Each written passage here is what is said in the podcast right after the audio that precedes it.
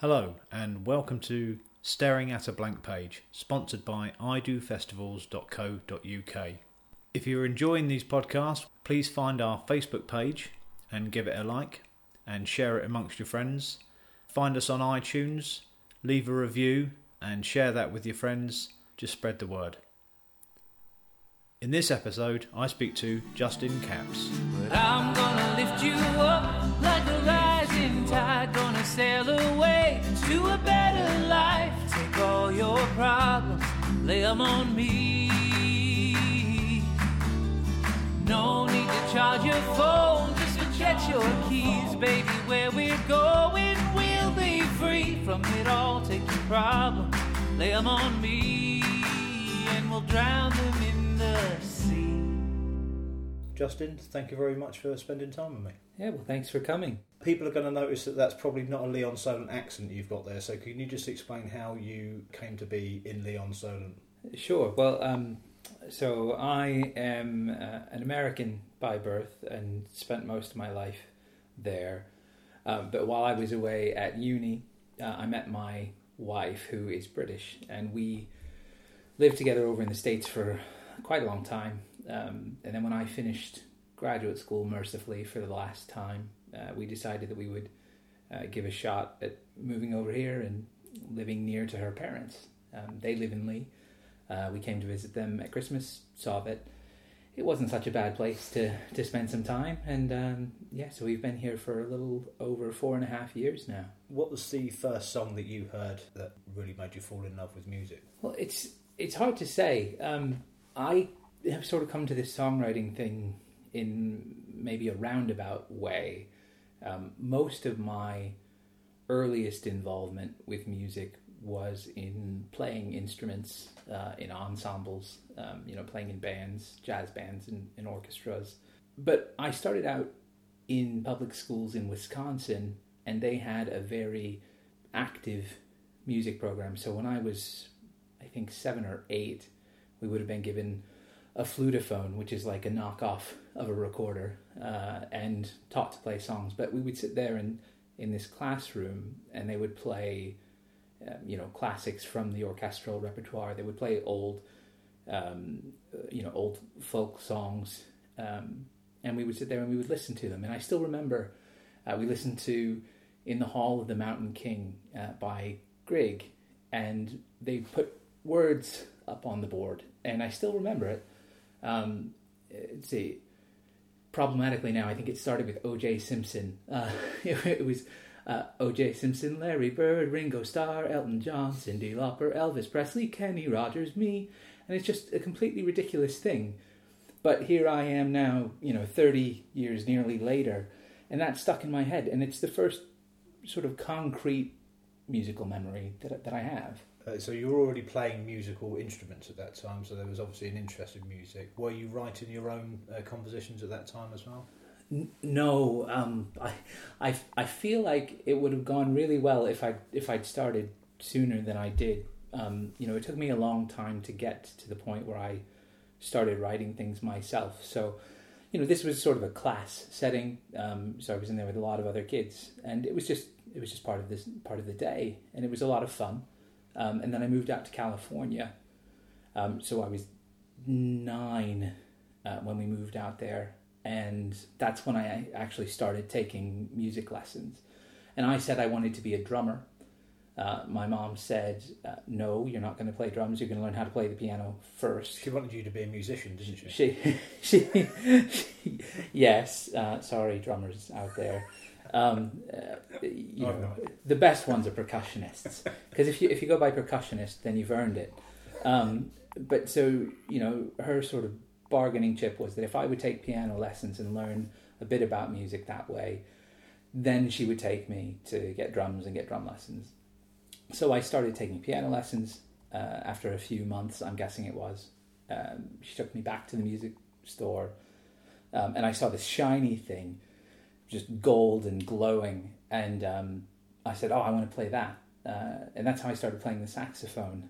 Um, so I still, after all this time, I still don't play the drums, um, but you know, going and learning to play the saxophone, and then being asked by teachers to maybe play the clarinet because they needed a clarinet, um, and so on and so forth. So I ended up over time playing a lot of different instruments in different settings. And then finally, when I got to sort of the end of secondary school, um, was the first time I came close to this idea of of writing something or of of singing. Um, I'd never sung before, um, so we nearly crossed that line. There was a talent show at my high school, uh, and I was keen to make that my first sort of public presentation. Um, and I, I, practiced on this piano uh, in my bedroom uh, in a very small, well, I mean, a smallish flat, but it was a very small room. Piano took up half of it, but I, I uh, practiced uh, the song "Everybody Has a Dream" by Billy Joel. And I practiced it over and over, much to the annoyance of anyone and everyone. Um, so I showed up at the talent show. Just for translation, this is your high school high school talent show. So how old would you would you have been? So I would have been. This would have been. I would have been seventeen right. at the time. Um, so you know, this was in a big gymnasium. There were my school had two thousand uh, plus students. So it was a big room, and there was a piano out there in the middle, but there was no microphone. And so I saw there was no microphone. I kind of went up to the piano, had a little bash and left in shame and embarrassment. Um, I had another gig to go get to. I had to go play oboe for, um, but that was where I thought, okay, maybe maybe we don't do this. Um, but then I went to uni, and when I got to uni, uh, I had a lot of time on my hands, and um, I had a guitar, and I thought, well, let's just kind of see see what happens. Um, so the first the first songs I wrote, I would have been 18 or 19 um, at the time. And, you know, as is, is usually the case, they tend to be not very good. um, you know, but if I hadn't started writing those songs, uh, then I wouldn't have sort of tripped and stumbled down the path that's got me um, to where I am now, writing the types of songs that, that I write now. So they're all worth the time. Um, so, uh, were you performing those songs in public, or was, was it just something for yourself at that time?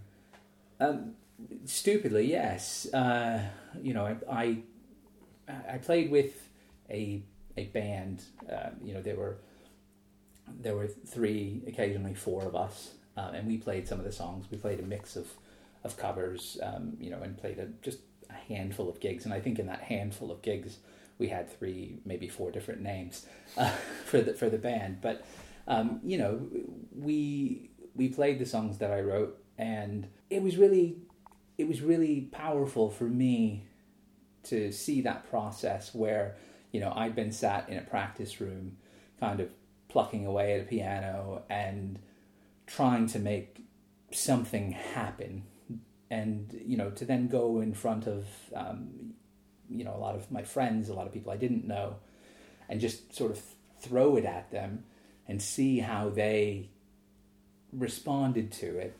Um, you know, it was a really interesting and different uh, experience for me. After uh, that experience of playing your songs live, did that change the way that you approached the songwriting? I that was sort of midway through uni, and I took a year off in the middle um, and during that year off, I had a lot of, again, a lot of spare time on my hands. And, and during that year off is actually where I did a lot more of the developing. So I had a lot of time to listen to music um, in a way that I didn't necessarily uh, before, you know, because I got all the way through secondary school and I hadn't ever had any of this sort of inculcation with uh, popular culture broadly, you know, like I didn't I had friends who'd listened to the Beatles, and I had friends, you know, this was the '90s, so I had friends, you know, who'd listened to Rage Against the Machine, and you know, they'd listened to Nirvana or Counting Crows or whatever their particular taste was, and I just kind of bypassed all of that because I was so heavily into the jazz stuff um, and the classical stuff. So, you know, I got there and I got to uni, and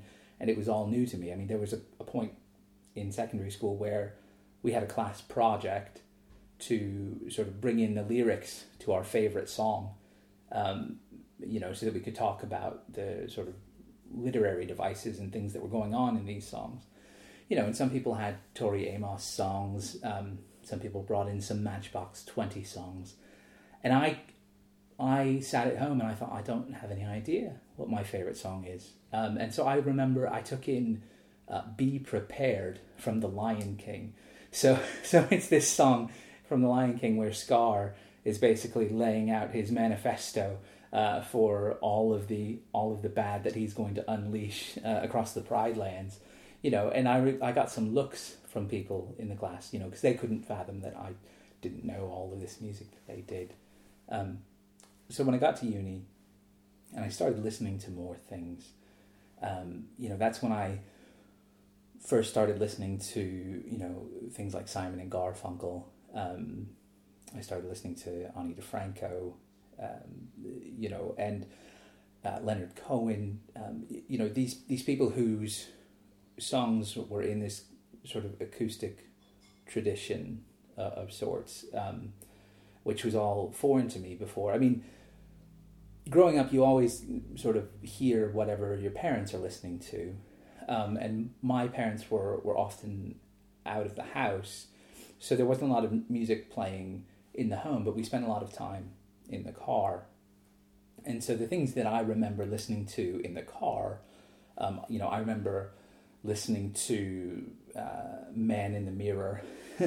um, I remember listening to uh, Garth Brooks. Uh, I remember listening to um, Harry Chapin. Uh, you know, so, but that was about like the extent of what I'd had uh, up to that point. So I hadn't really had an opportunity to think about writing songs. I was just sort of making bad poetry with mediocre music and hoping that somehow bashing them together it would be a palatable experience. Um, but that you know that time that I took out of out of school, um, you know, I think I grew a lot, not only as a person but as as a songwriter and as a guitarist. I mean, I'm still not a very good guitarist, but I during that time, you know, for part of it, I was living alone, and I would just lay there in bed playing the guitar.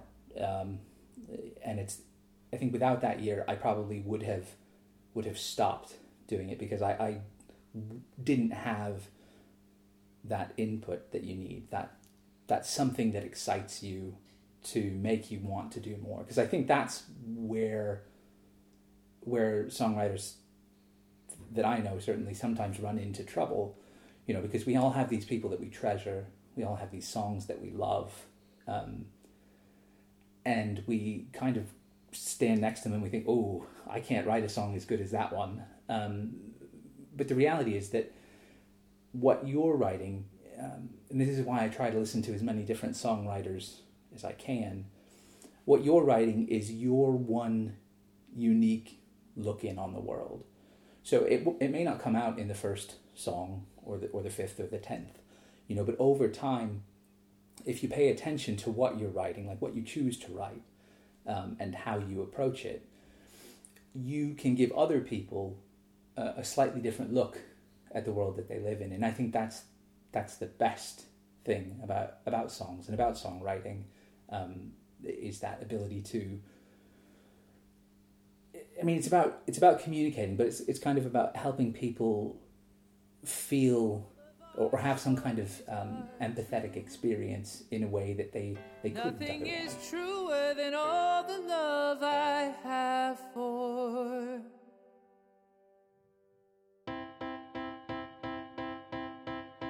People say you look a lot like me. It's hard for me to see. Anyway, who cares what people think? The truth is, people stink. Let's keep that between you and me. Just like our pirate days at sea. Where I am the captain and you are my crew. One day I'll leave all this sailing to you. Now it's your story and I'm passing through, and all of our stories are true. But nothing is truer than all the love I have for you. What is your method for writing songs? Is there a set method?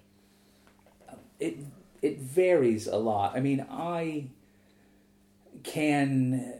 I mean, the one thing that tends to be common is is that if we're starting with with a musical idea, it tends to come when I spend a few minutes just kind of letting if I'm at if I'm at the keyboard, just kind of letting my fingers wander. If I'm at if I'm playing a guitar, just sort of screwing around with different chord shapes, things, you know, different sequences, and just just trying to be open to something that catches your ear because you know people talk all the time about how oh, all these songs just have the same three chords or the same four chords um, and as if that's some kind of limiting factor.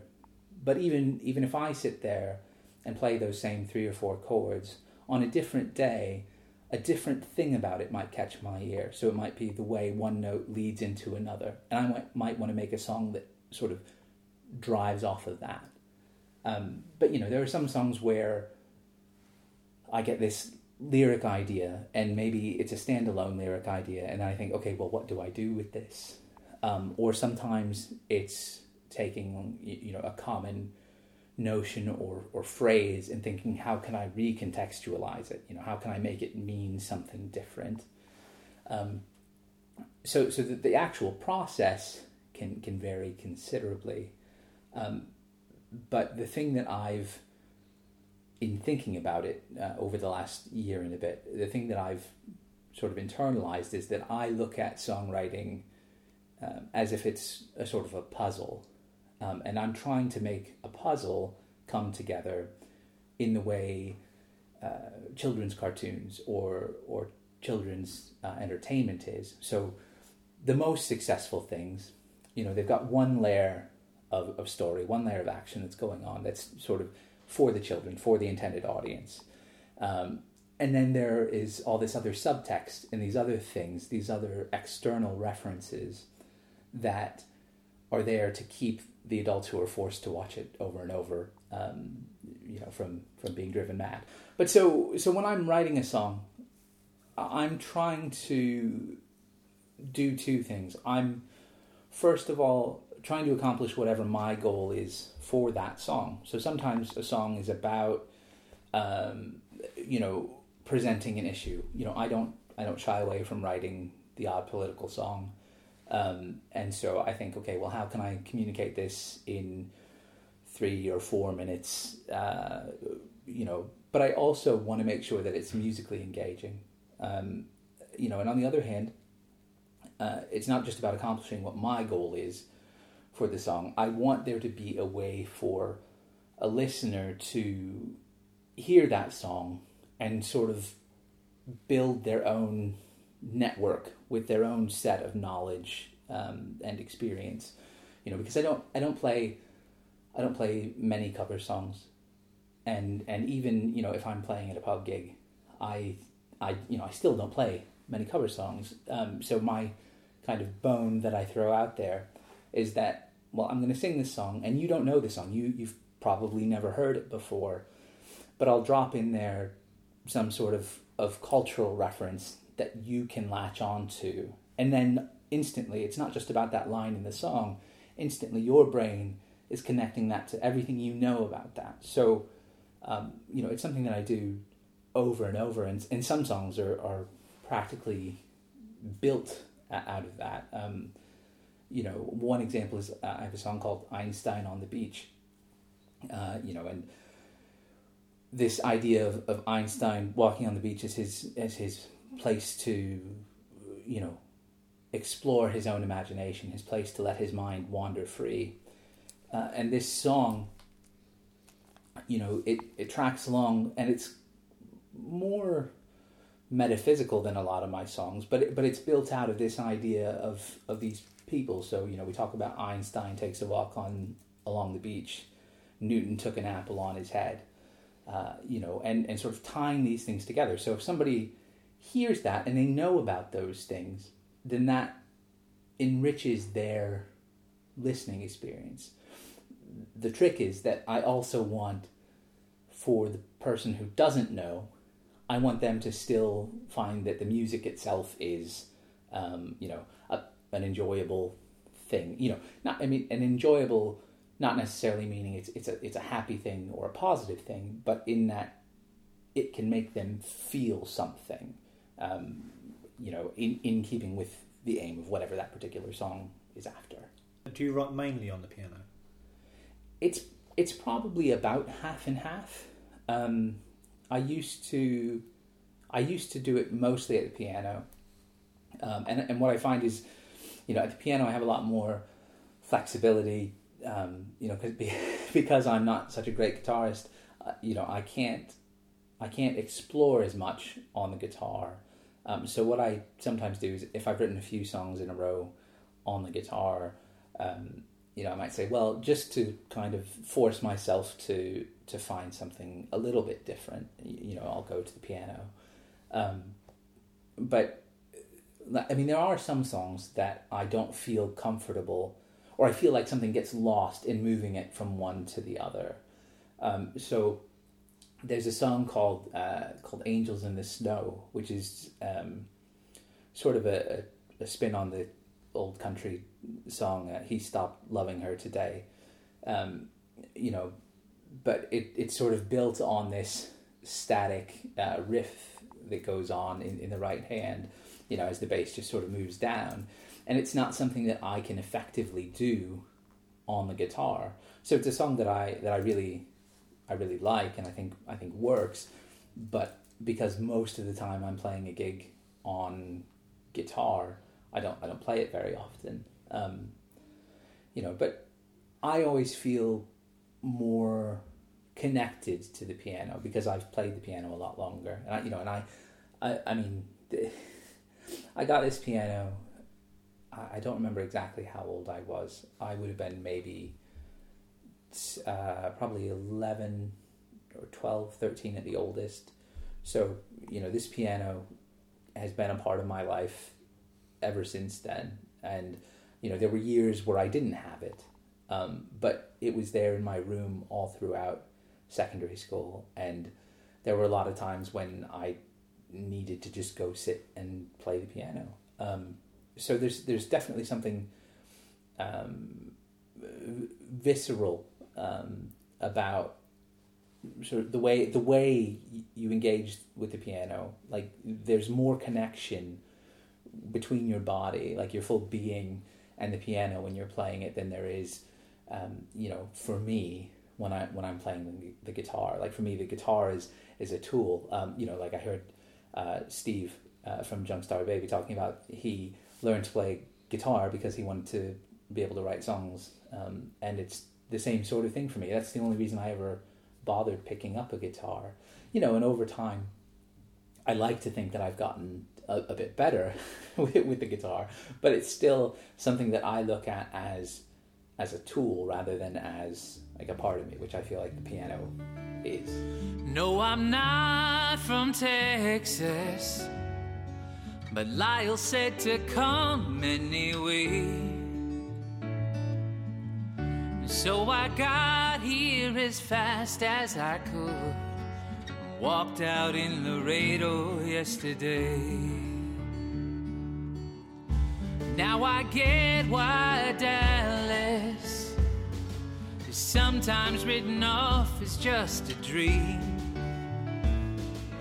And I believe it was destiny for Houston to give the world I confess I might sometimes forget the Alamo. But underneath this Big Bend sky, there's one thing that I know. The eyes of Texas have nothing on yours. A smile in El Paso could light the Corpus shore. Austin city limits are almost San Antone. We're a thousand miles from anywhere, but this sure feels like home. You're the lone star in the Amarillo sky, and you shine. So we'll get to my usual question now. which is the phrase "talent borrows, genius steals." Is there any any techniques from any of your favourite artists that you think you have borrowed, or have you ever heard anything in a song and thought, "Oh, I'm going to do that next time I write a song"? Or Yeah, th- I mean there there there are the odd things. I mean there are some things that are are very very direct. Um, so uh, uh, in a more recent song called Tehachapi, um, I directly lift a bit from Ryan Adams's um, uh, "Stars Go Blue," uh, or I forget what the title is, um, but I I mean it's it's the same chords, it's the same melody. Um, and so what happened in that case is that, you know, I listen to music and I think, oh, I love this music, and and because I love it, I think, what am I getting out of this music that I'm not sort of putting into my own? And so there was a stretch where I listened to Ryan Adams for for about two weeks straight because I, because I I knew that his music had a bit of this character that I was after, something that I wanted to be able to incorporate. And what what I took from it was uh, there's a need for space. And so because my songs are, are so heavily narrative, uh, or they tend to be so heavily narrative, um, or they tend to be about about what's going on with the words, there's often not a place in those songs for the listener to breathe, like for them to process what they're hearing. And so I thought after listening to that binge, you know, okay, that's something I'm gonna I'm gonna bear in mind. And so there's a bit of that in in Tehachapi itself in in the song, um, but one of the two or three songs that I've that I've written since I wrote that song, um, called uh, "The Long Way Home," really is a lot more spacious and longer um, than than most of the songs that I've written um, over the last couple of years. Um, you know, it used to be because my because my uh, sort of first touchstones were these great epics, uh, you know, of, of folk music. You know, these Leonard Cohen songs with you know thirty eight million verses. So my my vision of what constituted a successful song was a song that held together over you know six plus minutes of basically you know each, each verse is the same. There's nothing changing musically. We're just you know telling a story with lots and lots of words.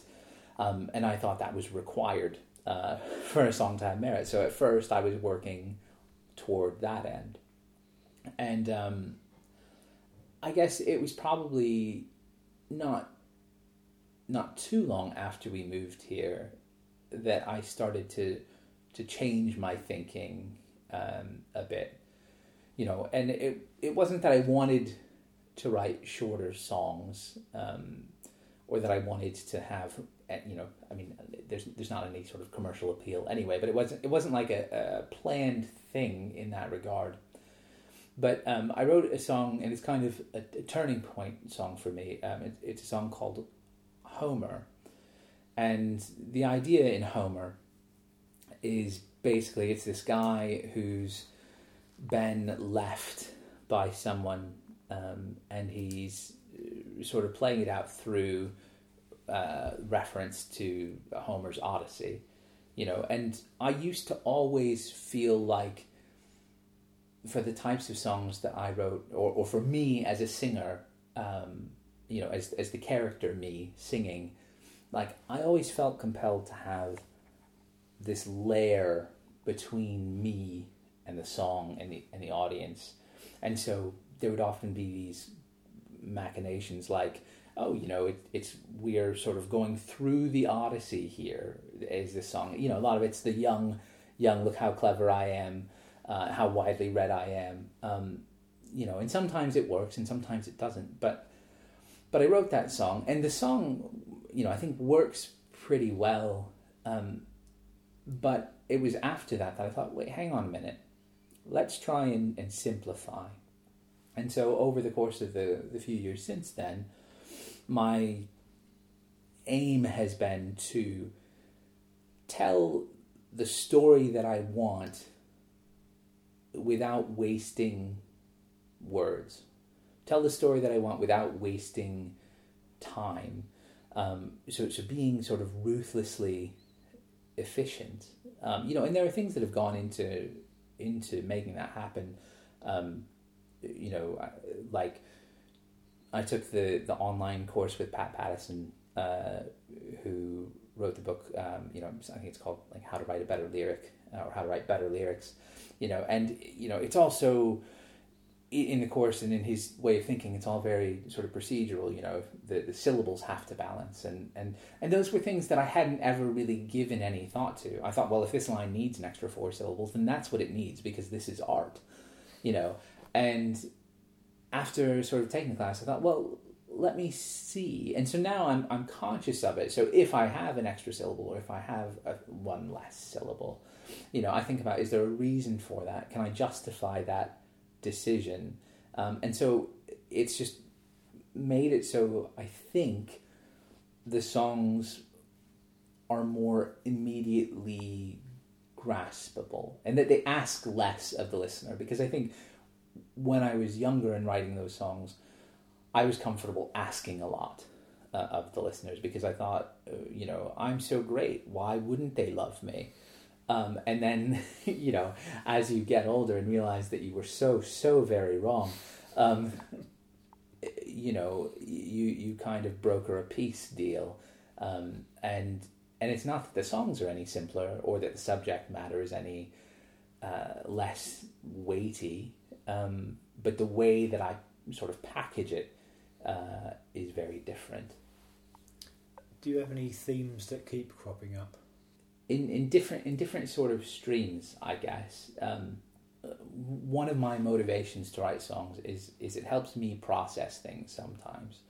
So when there are big shocks to the system, one way that I kind of mediate that um, is is to write a song, um, and sometimes those are are sort of in response to big global events. Sometimes they're in response to, to direct personal um, events.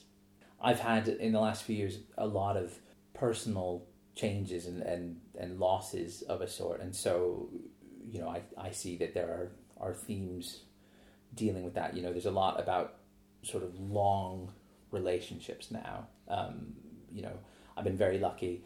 Um, my wife and I have been together for 16 years and, and married for nearly 13. So we've kind of had all this experience together. And so when I'm thinking about a love song, for example, my view on that love song is is in this sort of um, you know bird's eye perspective of of a of a bigger picture rather than you know hey baby let's go out on the town and have a drink and a good time and we're young and this is awesome um, you know, and not that there's anything wrong with those songs, but those just those aren't the songs that I'm I'm meant to write. Um, so, you know, the themes that that tend to come up are I, I like to leave a little bit of ambivalence. Um, I like to have things come apart because it's something that I know. You know, I'm familiar with things sort of falling apart, and I know that we all have this kind of desire to pull them back together.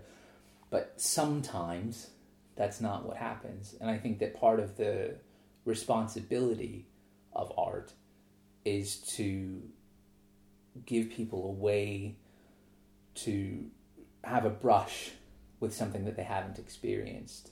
And sometimes that means, you know, maybe they haven't had a love fall apart and not come back together but if they hear a song about that, then when that does happen, if it does happen to them, um, then they'll have somewhere in their reservoir a thing that they can go to, a thing that can help them. Um, so I like, I like this sort of mix of life because because life is like that, you know. Life consists of you know, sometimes everything's coming up Milhouse, and sometimes it's it's most definitely not.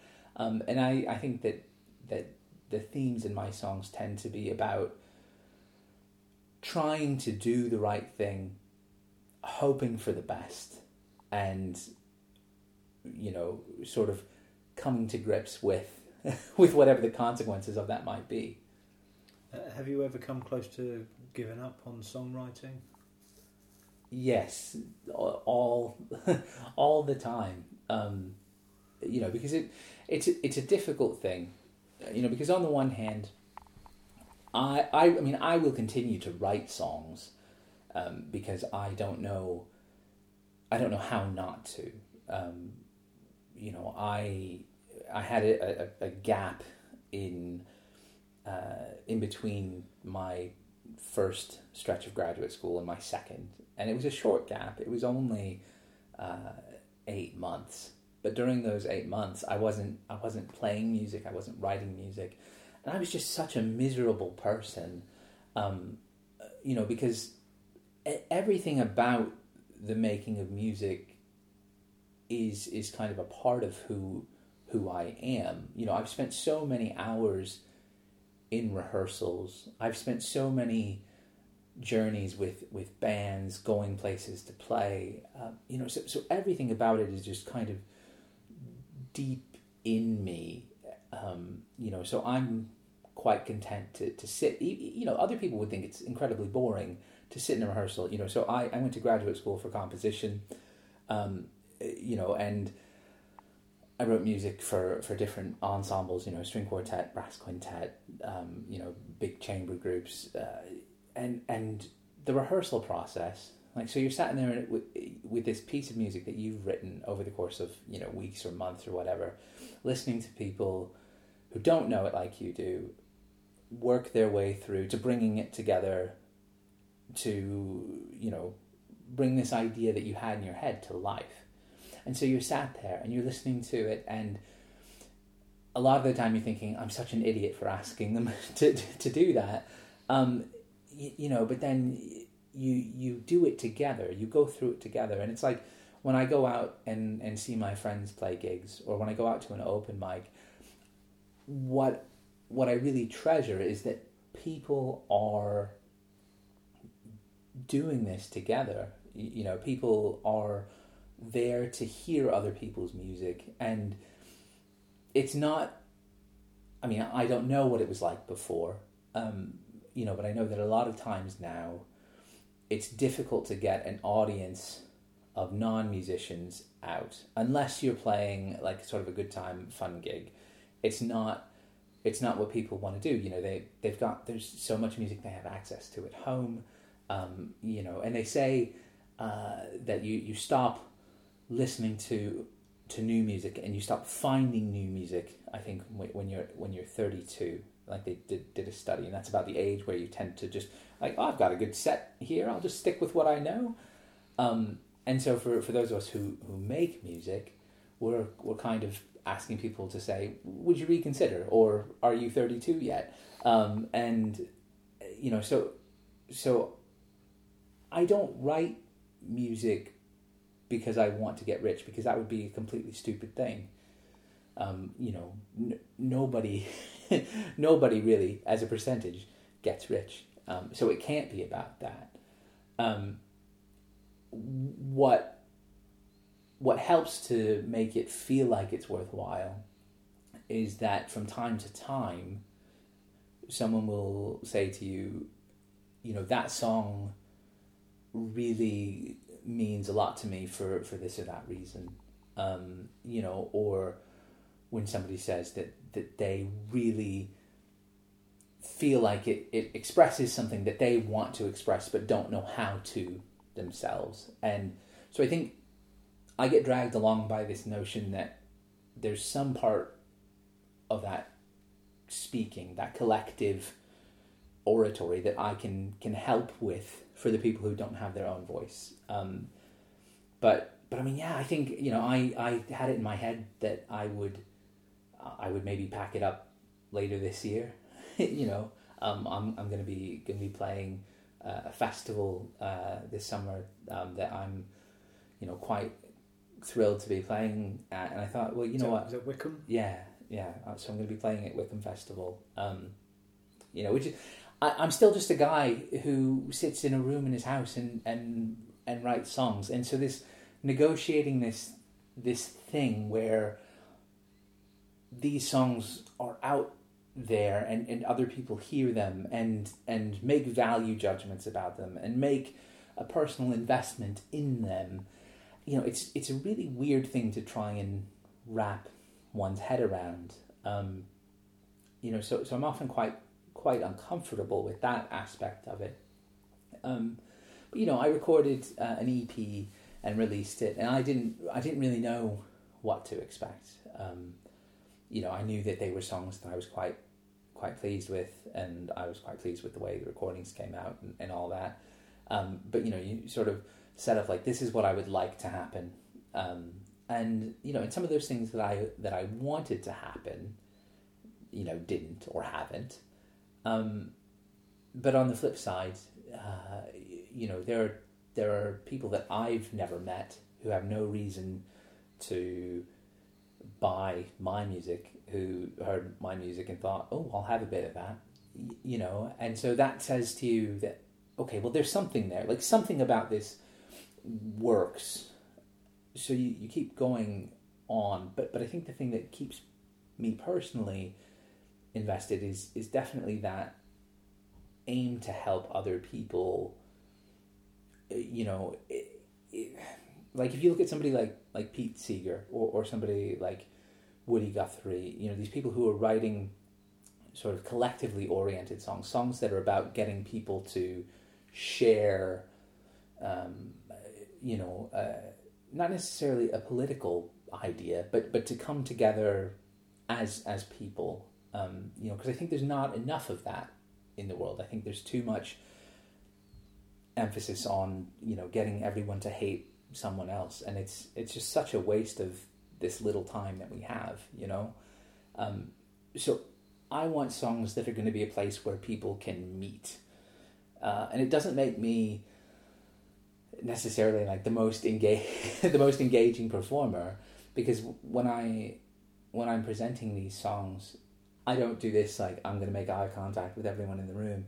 I, I sort of am always singing beyond the room. Like I, am thinking of it as beyond the room and I want the people that are willing and able to sort of meet me where the songs are at rather than in that space between us you know and i think that's the thing that will probably drag me on doing this as long as i'm capable although there are days and there are many days and they happen you know it, it you know it can be after you could have had a, a great gig the night before but you wake up and you think oh i don't know if i could do this again you know, or I'm constantly worried about like running out of song ideas, like running out of the ability to produce another song that's worthwhile.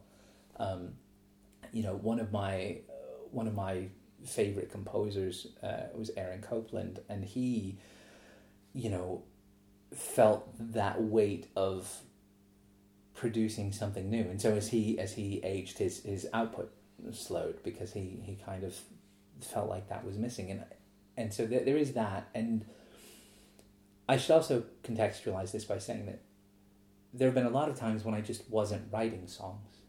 Um, you know, because I did start when I was at uni, but when I graduated, I worked for a couple of years at a law firm, and while I was there, I didn't really write songs. Um, but what I did was I listened to a lot of music, and I sang a lot, like a complete lunatic. So this was in Philadelphia, and I lived in one uh, suburb, and I took a train into town, and then I took a different train out of town, and then I walked to work. And so that whole journey, I would be listening to music, and the bit from the last train station to work, you know, was probably about a just a seven or eight minute walk, but I would be walking there down the city streets singing at the top of my lungs because I didn't really care what people people thought, and I think that's a dangerous and empowering thing to, to not care. Um, but I didn't I didn't write any songs during during that time, you know. So then I went to graduate school, and I was so busy and and so focused on the stuff that I was doing for graduate school that I didn't write a lot at first. But the more I was there, the more I started to feel like writing songs. And, and the songs that I wrote when we lived in Las Vegas, uh, which is where I did my my master's degree, the songs that I wrote there are very quirky because I was really at that point I, I kind of got out of this everything has to be epic in proportion sense and I thought everything has to be hip and cool and so um, the songs reflect that um, but I wrote a song there about a friend's marriage breaking up um, and it's uh, still a song that um, like for example my mother-in-law uh, it's it's one of her favorite songs of mine to date um, and I didn't I didn't tell the guy that that I'd written the song, and he was at a gig and I played it. He just burst out into tears, and I had to comfort him in the toilet. Um, you know, and so so it, it, was it was always there, but it's about making it a, a priority. So I used to maybe write a song every six months to twelve months, um, and that was fine because you know I wasn't I wasn't playing any gigs. It's not like anybody was knocking on my door saying, "Hey." I'd really like a song from you, you know. So it was this this this need to do it that motivated it then. Um, but about a year ago, I I had a message from someone who works as a songwriter. You know, it's their their professional job, and they had heard me singing, um, and uh, had sort of heard a couple of my songs, and they got in touch to say you know, I think you have like the tools. I think you have what's required to to do this. You know, and it was the first time that anybody had said something like that to me. And I had a similar experience, you know, many years ago with composing, where my advisor at the end of uni, after my senior recital, sort of hollered out to me and said, you know, come here, and you know, said, I think, I think, having listened to your recital last night, you know, I think you have what it what it takes, and and so it was the same sort of thing about a year ago, and I went from writing a song every six to twelve months to I writ- I must have written forty or, or fifty songs, like in the last year, and key thing. Are they all for yourself to sing, or well, the thing, the potentially thing for others? yeah, well, the thing is, it started out. I mean, that, that that's all kind of fizzled out, fizzled out. But the the idea was, um, you know, to be writing for other people. And what happened is it shifted my way of thinking about writing a song. You know, because as I mentioned, you know, I sort of always perceived it as writing for this me uh, as singer character singing these songs. But then when I was able to think about writing songs for other people's voices or for just just for other people, then it meant I didn't feel so chained all, of a sudden to that guy who I'd always been when I'd sung. Um, and it meant that that things that I wouldn't have sung about before, um, things that I wouldn't have written about before, were were suddenly fair game. Um, you, you, know, and sometimes it comes off better than others. Um, but but it just it sort of opened the floodgates for me because I thought I don't. It doesn't have to be this thing, this box. I can write whatever songs I want to write, and it doesn't matter uh, you know, like I'm not, I'm not comfortable with this, like you know, baby love honey thing. That's just, it's just not me. But I can write a song that maybe throws that in there, and if it suits the song, then it's the right decision to make. Um, so, so you know, I think that was a really important thing for me to to realize is that I can do whatever I want. you know, with the songs, and it and it's it's great because you know, on the one hand, like I felt the need to write an upbeat song because I, I you know, there was a time when I was like, oh, all these songs are so heavy. Uh, I need something light. So I wrote this song, "Jets to Brazil," which is which is the first track on the EP. Um, and I wrote it after watching uh, Breakfast at Tiffany's. Uh, you know, I was at home with uh, Ezra, my little, uh, you know, he's, he's, one now. He's going to be two at the end of the week. Um, you know, but he was home with me, and we just kind of watched the film. And so I wrote wrote this, and it's kind of peppy compared to everything else because I thought I need to write something upbeat, and so I use that as the point of departure. But the song itself is, you know, kind of like about, you know, women's empowerment. It's kind of about, uh, you know, don't be that doofus who thinks that they can sort of claim someone. You know, it's about if you have the opportunity to share love with somebody and they go, just be really, really grateful that you had that that opportunity. You, you know, so I, I sort of go and fit in songs. I think, oh, the set has the set's a bit heavy, so I need another song. So like recently, I wrote a song called Drive, which is like uh, as summery as anything I ever write. But but then, um, you know, I I wrote a song that goes sort of back to the sad and character oriented bit. Um, you know, I just wrote it last week called Arkham Halls, which is about sort of Batman being great at being a superhero, but being really bad at being, uh, you know, a person with interpersonal relationships with, with someone they love, you know, knowing that they love them, but not being able to to deal with that as as well as as he's able to deal with, you know, saving the day. Um, and so yeah, that flexibility, that freedom to sort of bounce back and forth without, you know, it's not that I have any credibility to lose. You know, it's it's not like there are people out there who are going to say, "Oh, you've gone electric now." Um, you know, so it means I can I can do whatever strikes my fancy, um, and I can, you know, by doing that, it, it broadens the playing field for listeners too. You know, it means that there's more chance uh, that something about one of these songs is going to connect with them rather than before where if they hadn't read Dante and they hadn't read Shakespeare or they didn't know you know Superman lore it, with enough uh, depth then the song was going to be wasted on them um, you know so yeah that's I mean that's that's the magic bit. I mean it's it's about this this process. How how to make a story that is is accessible for people. Um, and to keep it interesting because you know sometimes you think oh I've written all these songs and I'm still not signed and I still you know live above my parents you know garage. You know like you need little things to sort of keep it interesting for yourself. And so whether it's like I'm going to try and write a song in a different time signature I'm going to try and write a song uh, in a different key than I normally would or I'm going to um, only put the uh, the capo on four strings instead of all six and just see see what happens. So, so there are all these little games that go on behind the scene. But if they're done right, then what? Then when a listener is hearing the song, they're just hearing the song. If they can still hear all the games, then you've, you've not done it well. Keeping my calendar clear in case I didn't hear or you didn't mean goodbye.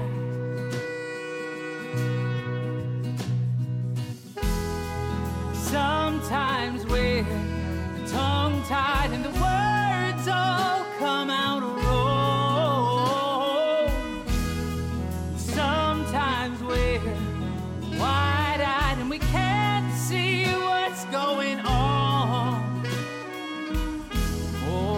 the time, I'm doing fine until a song comes on.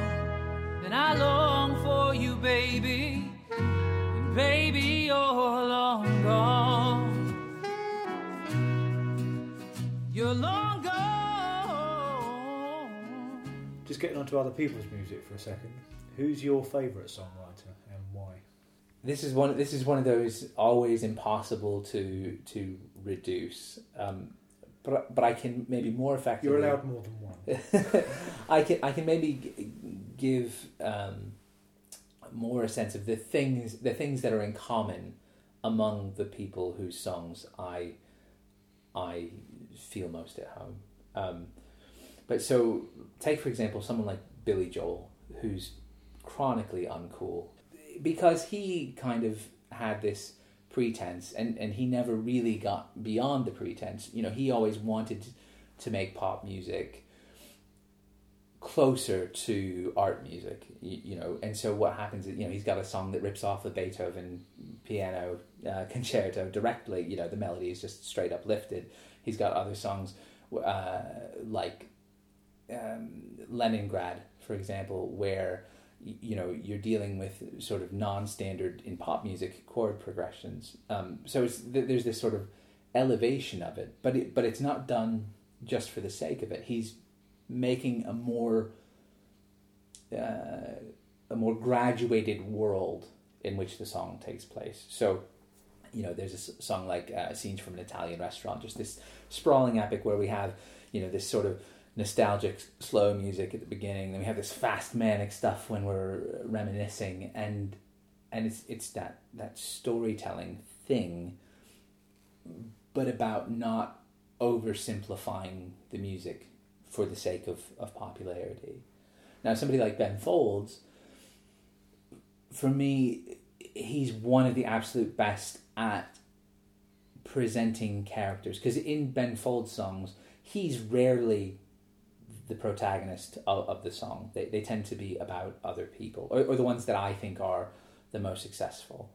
Um, and and so he's sort of, in my view, a master of of presenting these kind of sad sack type type characters. They're they're not usually overly sympathetic people, um, but you know, it's about bringing bringing things to life. Like a lot a lot of a lot of dance music, a lot a lot of popular music isn't about world building. You know, it's about here's a beat, you know, maybe here's a little hook in the synth to kind of let you think that there's some music happening and and it's about a very stripped down, very simple thing. And usually that song is about one thing.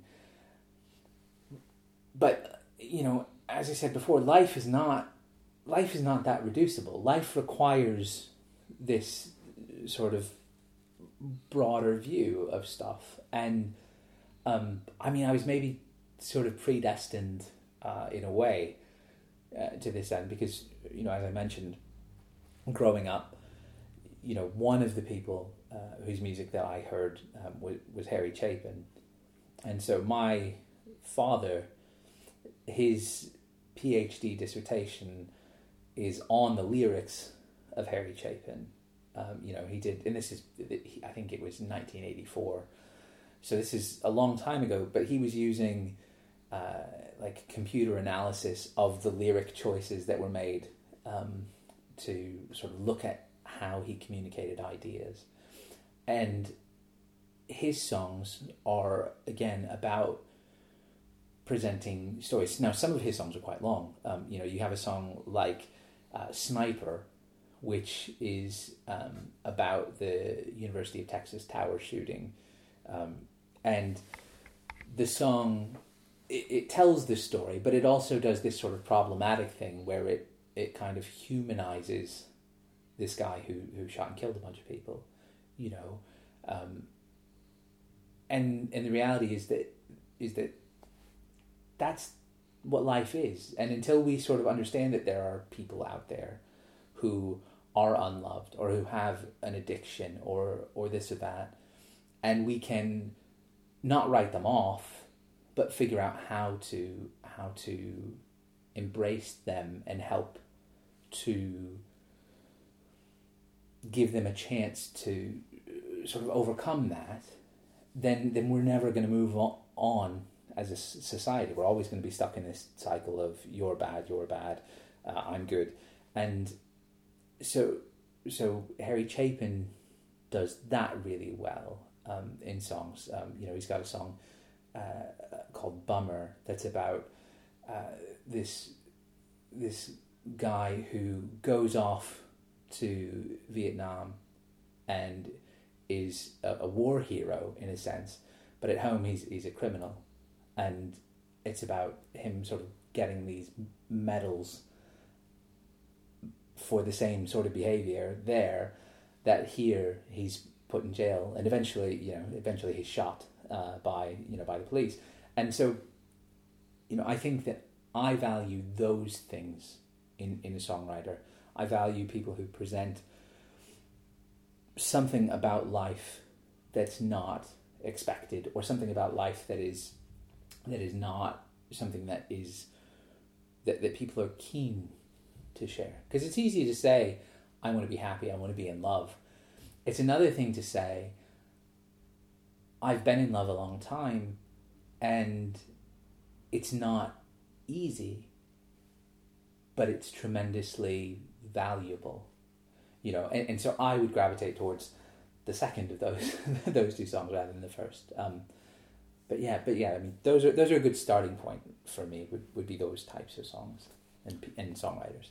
What do you think is the best song that you've ever written? My view of what my best song is is a song called Star Song, and uh, I wrote Star Song, um, you know, about a year and a half ago now. My best friend died very suddenly. He went into the hospital at the end of August uh, in 2015 because he'd had some horrible stomach pains, and he was diagnosed with an aggressive form of cancer, and he died within two weeks. And he and his wife had made the decision that they weren't going to tell everybody. You know, they told like family and, and, and very close, some very close friends, but they wanted that time together. But it meant that I woke up in the way, in the way of the world now. You know, there's a pattern of waking up to bad news on social media. You know, I so this was this was the sort of start of that for me. So I woke up uh, in the morning, getting ready to take my my kids to school. Uh, I look at my phone and I find out my best friend's died, and I didn't even know he was sick. Um, so I wrote this song, and it's a very it's a very specific song. You know, I wrote it about one particular experience that I shared with him, where you know I'd been at school, we'd been at, at school for a concert, and he was driving me home, and uh, you know it was about twenty to twenty five minute drive, and the song is about that drive and about the you know the music that we listened to and the things that we talked about. So it's all this stuff that's very not it's not public facing in that way. It's all about what we did. It's all about that one real thing that happened. But I wrote the song as a way to kind of to try and keep talking to him. You know, and so when I sing it, you know, I sing it with a view uh, to him hearing it. Um, so, like the chorus, uh, you know, is uh, this is a song to the stars that light up all our scars. This is the sound of the story so far. We sing it out against the night. Uh, our voices burning bright. Uh, we are stardust and we're harvesting starlight. You know, so it's it's kind of this one very narrow lens in the verses and this one very wide lens in the chorus but it, it was the first song anyone ever asked me to sing.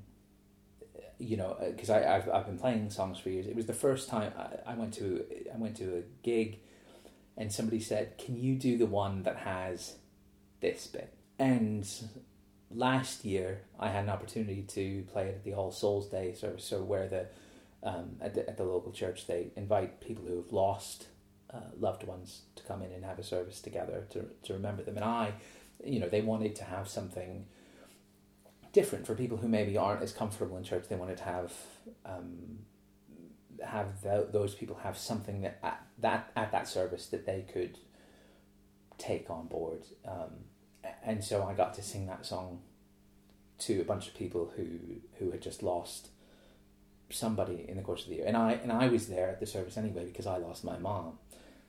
So it's this this song that's the right balance of of personal and shared, um, and and because of that, and because it's just very like there isn't any there, there's no gamesmanship to the song. Um, there's no thing. It's just I wanted to talk to my friend, and so I wrote a song. And I think um, because a lot of people know what that's like. They know what it's like to to lose somebody like that.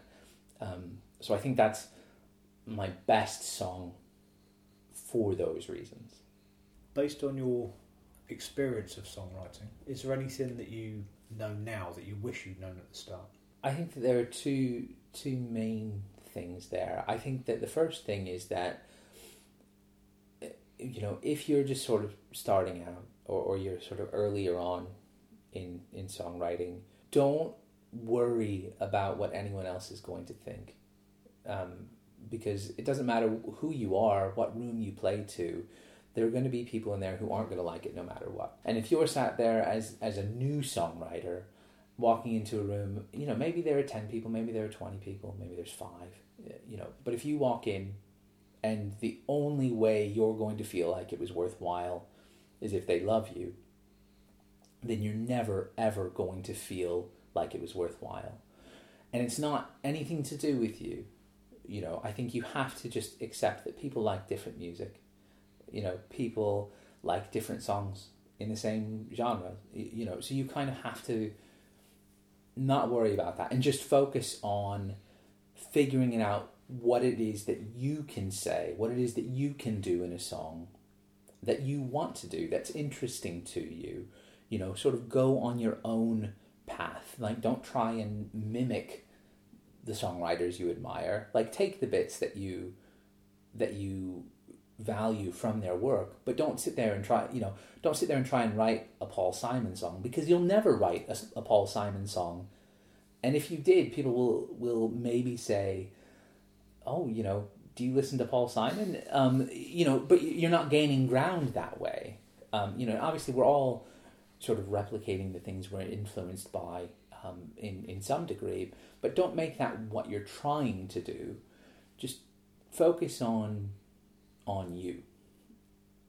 And the sort of second part is that you can't write a song at 20 in the same way you can write the same song at 25 or 30 or you know older as as we get. Uh, but but that's not to say that writing that song at 20 is a mistake. It, it's to say that you you shouldn't give up on that idea. You know you you shouldn't because it wasn't right because it didn't capture it quite right at 20 it doesn't mean it's it's a waste of time. It doesn't mean it, it it wasn't worth your effort because then when you revisit it later and maybe you've seen a bit more or you've read a bit more um, you've traveled a bit more you you just are constantly growing a perspective. And the most effective way to write a song is once you have this broader perspective you know it's like putting it through a magnifying glass. Like you want to take as much of the world as you can possibly grasp in your arms and you want to focus it down onto you know this person in your song like what what their life is like and that's not something that you can do well um, straight off the bat and i know it's annoying you know, if if you're sat there and you're you're a young songwriter, and you think, oh, yeah I'm really good and I can do it, and I don't like all this. Um, you know, you're right. You probably are very good, but still, you will get better Uh, if you stick with it and you keep trying to get better. You will get better, and you will be able to say more of what you want to say, and people will hear it better. And that's that's the important thing because a songwriter who's just saying stuff you know, there are a million of them. But they're saying it because they they want to say something, not because they want to communicate to somebody. They want to say something. They, you know, they want to be in the comment section and shout and have their opinion. And that doesn't add anything to you know, to the world. I mean, songs that stick around that that enrich not just, you know, one lifetime but but another person's lifetime. Those songs do so because they are about that communication. Um, and, and so that's that's the thing to bear in mind. Don't quit early and don't feel like a failure if you can't capture what you're after right away. You've mentioned your EP. Yes. So it's time to give that a big plug. And how, how can people get hold of your EP?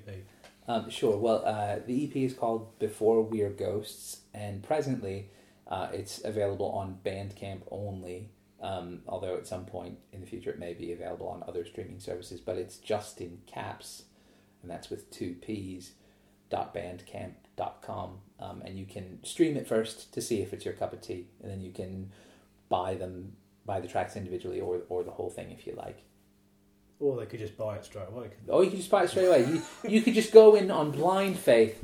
You've been so inspired by our conversation here um, that that you feel like it would be morally, uh, you know, bankrupt to not buy it. Um, in which case, I love you, and please, you know, send me an email or something, and we'll have tea. That'll be great. Um, okay, and you've got uh, your Facebook page for people to keep up uh, with any gig news or any other releases. Uh, uh, I assume that's is it Justin Capps or Justin Capps Music? It's it's it's JTC songs. Right, um, JTC songs. But, but yeah, if you search for for my name, um, it should come up. Okay, I'll include links to all these things uh, when I um, post the um, interview. Thank you very much for your time, um, and uh, I'll see you soon. Polly put thanks the lot. kettle on and hopped the next train to Babylon. Didn't even put her makeup on. And Holly caught the next jet to Brazil. Down in Rio, she goes lightly still. Didn't look back and she never will. Sally got tired of being told to wait. Molly dropped by to commiserate. Take long till they were feeling great. Oh, learn to love and let her go. Or you might just make her stay for another day. You should count your lucky stars. Oh, it might not last forever, but a lot of people never know love like hers today.